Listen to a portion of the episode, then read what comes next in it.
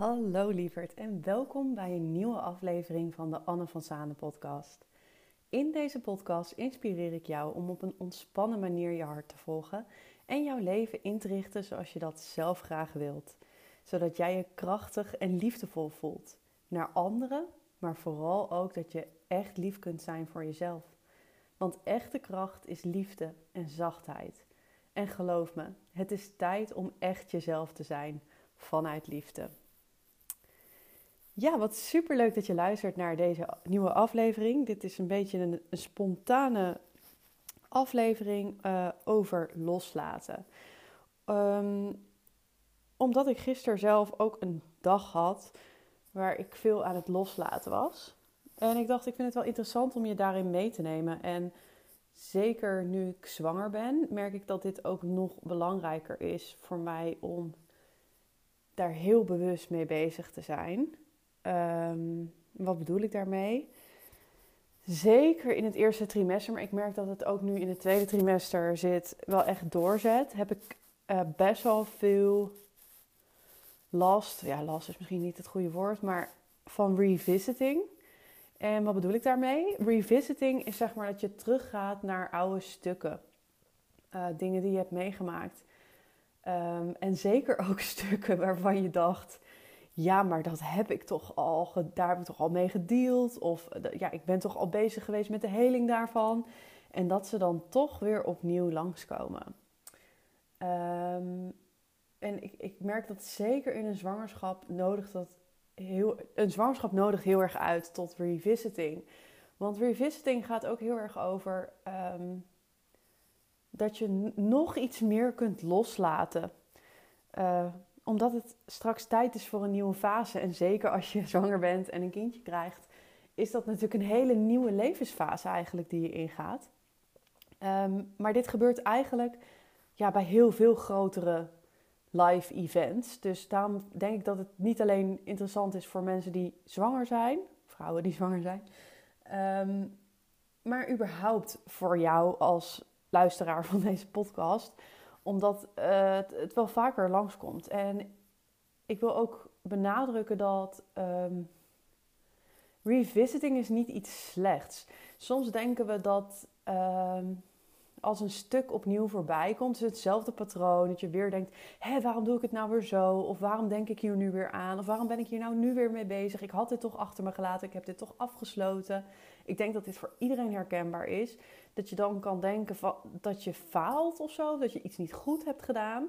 En ik wil even benadrukken dat dat zeker niet het geval is. Helen is cyclisch, altijd. Dus, um, hoe, hoeveel je ook bezig bent geweest met heling op een bepaald uh, gebied, um, je gaat altijd weer, het komt altijd weer terug. Het is cyclisch en um, je gaat gewoon een laagje dieper. En dat is niet per se iets slechts. Het is ook iets heel moois, want het betekent dat er nog weer een nieuw laagje losgelaten mag worden. Dus laten we zeggen van je bent eigenlijk een soort van ui aan het afpellen, continu. Dus je komt steeds dieper tot de kern, tot de kern, tot de kern. En het leidt tot meer vrijheid en tot meer gevoel van liefde. Dus het is zeker niet iets slechts, maar wel iets wat uh, vaker voorkomt. En zeker in, bij grote live events, grote gebeurtenissen, uh, dat, het, dat dingen toch weer langskomen. En ik dacht, ja ik kan heel lang en breed uh, lullen over ja, revisiting in het algemeen, maar ik ga gewoon met je delen waar ik doorheen ben gegaan, zodat je ook een beetje misschien meer begrip krijgt over waar ik het nou over heb. Um, ik heb zelf uh, tot drie jaar geleden een, in een hele ongezonde relatie gezeten.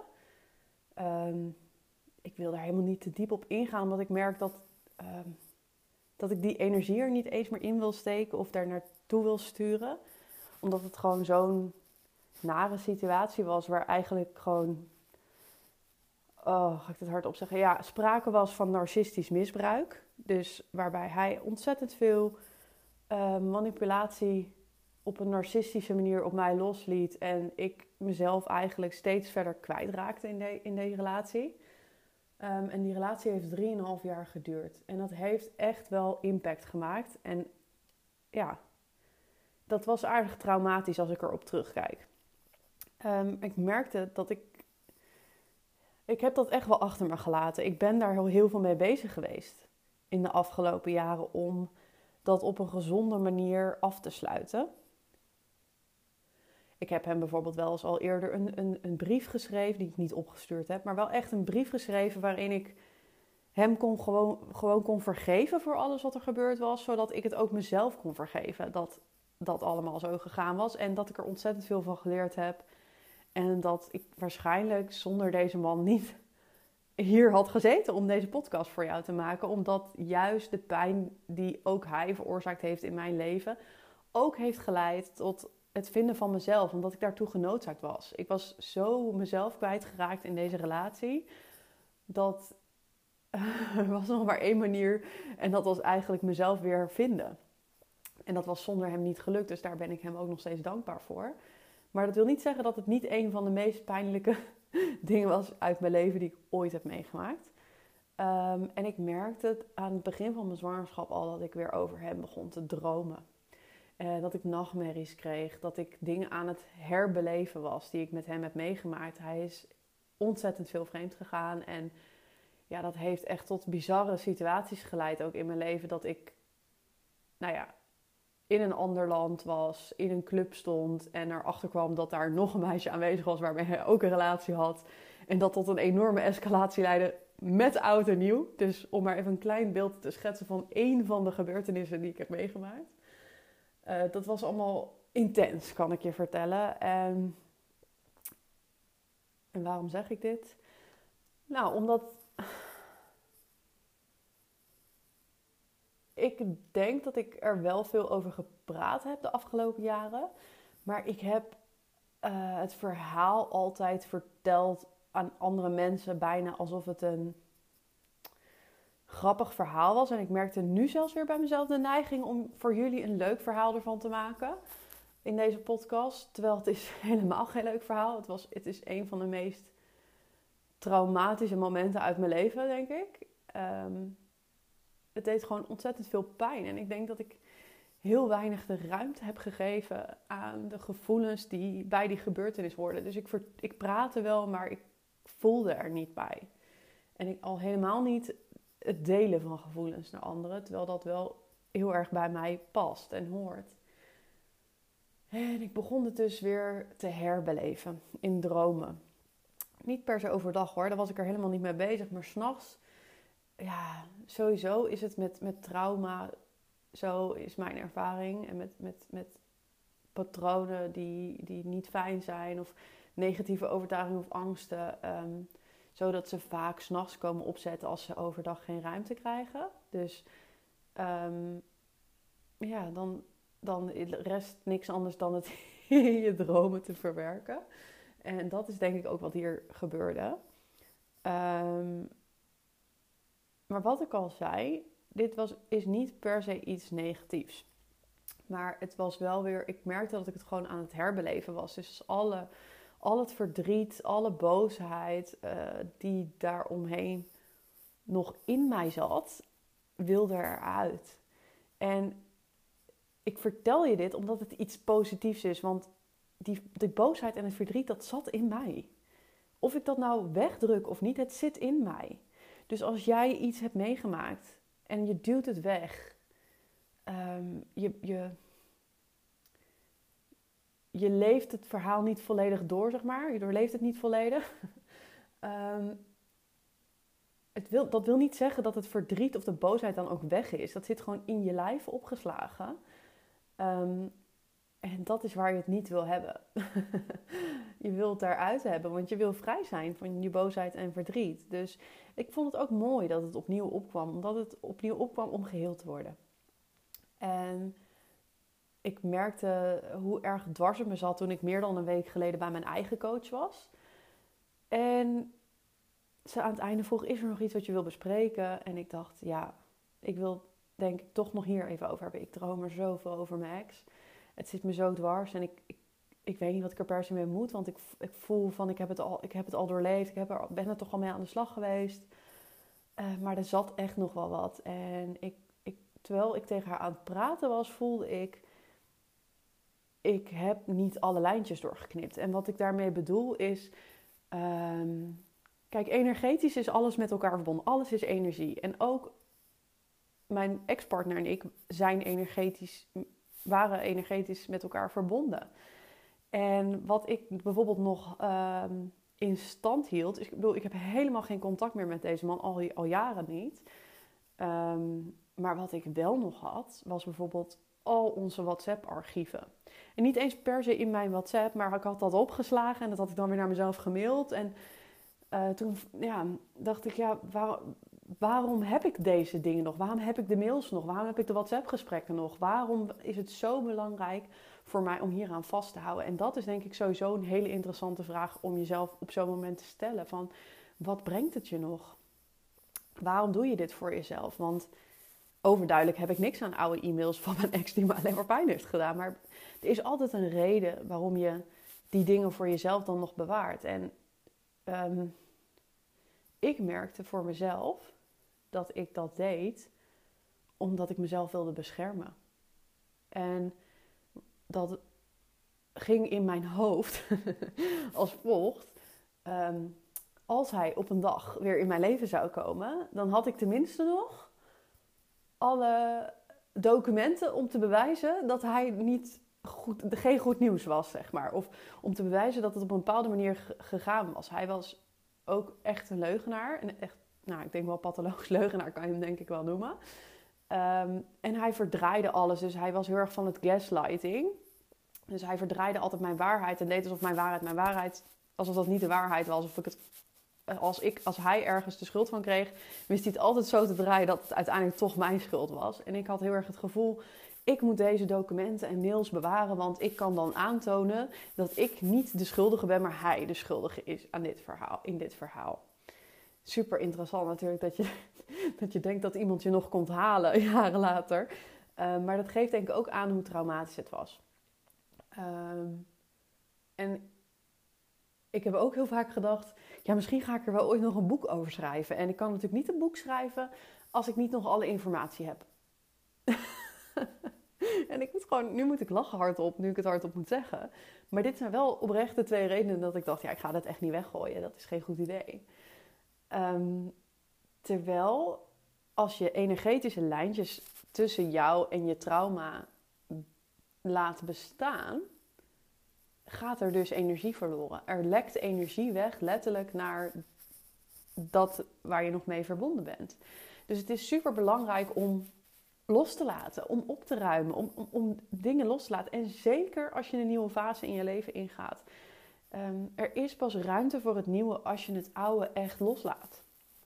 En dit, lieve vrouwen, had ik echt, echt, echt niet meer nodig.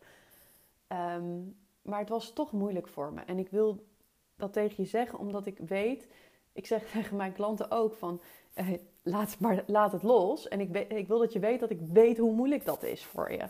Om dingen los te laten. Omdat ze soms niet logisch zijn. Het is een trauma. Um, en je wil jezelf beschermen. Maar wat ik je ook wil vertellen is dat je die bescherming niet meer nodig hebt. En dat hij meer kwaad doet op dit moment, want er lekt nog steeds energie weg daar, dan dat hij jou iets brengt. Um, en ik hoop dat je dat kan voelen. En dat het daarom zo belangrijk is om het los te laten. En ik wil je ook vertellen dat het niet nodig is om dat alleen te doen. Ik doe dit ook samen met mijn klanten. Je me altijd, als jij denkt, ik heb ook iets wat ik graag los wil laten, ik vind dat ontzettend moeilijk, neem dan gewoon eens contact met mij op. Stuur me een DM via Instagram of een mailtje op anne.annevasane.nl Maakt me niet uit hoe je contact met me zoekt. Maar je hoeft het niet alleen te doen. Het is niet altijd makkelijk om dingen los te laten. En ik, ik kreeg van mijn coach ook de vraag: wat heb je nodig om het los te kunnen laten? Of wie kan je daarbij helpen? En het mooie was dat ik dacht meteen aan mijn beste vriendin. Ik dacht, zij moet me daarbij helpen. Zij kan dat. En ik had met haar afgesproken, een paar dagen geleden. En ze werd hartstikke ziek. En ik dacht alleen maar, ja, nu kan ik het niet doen. En wat ga ik nou doen? Want ik voelde ergens ook in mij dat ik dacht, ja, ik moet toch die lijntjes gaan doorknippen, want ik heb er erg last van.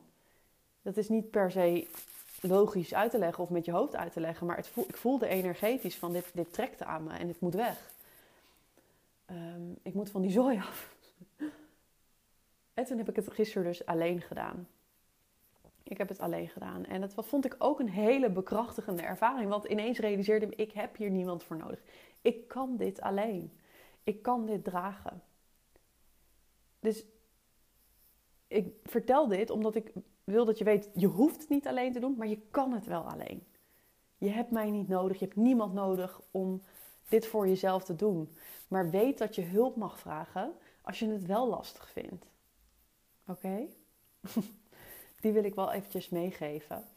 En ik heb gisteren ook een hele dag genomen om hier rustig bij stil te staan. Om dit voor mezelf te verwerken. Om er toch een traantje bij te laten, bij het loslaten. En uh, om, ik heb mezelf de rust gegund om een dagje niks te doen, zeg maar. Om het gewoon ruimte te geven. En uh, het mooie is, als je het zo doet, dan voel je je daarna zoveel lichter. Je voelt je zoveel lichter als je het oude loslaat, zodat je ruimte kunt maken voor het nieuwe. En ik, ik gun jou dat ook. Dus daarom deel ik dit met je vandaag. Ik gun jou ook dat je je oude shit loslaat. Zodat je je nieuwe leven kan beginnen of je nieuwe fase kan beginnen. Want er is een reden dat je aan het revisiten bent. Er is een reden dat oude dingen weer opnieuw naar boven komen. Dat die opgerakeld worden. Het is tijd om het los te laten. Het is tijd om het te laten helen. Oké. Het is trouwens op vrijdag 1 april weer nieuwe maan. Um, en nu ik deze podcast aan het maken ben, denk ik, het is leuk om misschien uh, aan te haken bij de nieuwe maanhealing. Die is vrijdagavond om 8 uur op 1 april. En dan gaan we ook hiermee aan de slag. Met lekker loslaten, zodat je deze nieuwe maand, deze nieuwe maan, kunt gebruiken om je nieuwe intentie te zetten voor de komende maand. En dat jij gewoon vol nieuwe energie, licht, vrij van je oude last, de nieuwe maand mooi in kan gaan zoals jij dat graag wil. Met de intentie die jij wenst voor jezelf, voor jouw leven. Dus je kan via uh, mijn website of je vindt de link ook in mijn bio op Instagram een kaartje kopen. Het is 22 euro. Het duurt ongeveer een uurtje. We gaan lekker in yoga nidra doen. En ik geef altijd reiki tijdens yoga nidra, waardoor de heling nog meer plaats kan vinden zodat je gewoon helemaal fris de maand weer kunt beginnen. Voel je deze? Haak dan lekker aan. En anders zie of hoor ik je graag weer bij een nieuwe podcast in de volgende keer. Tot ziens!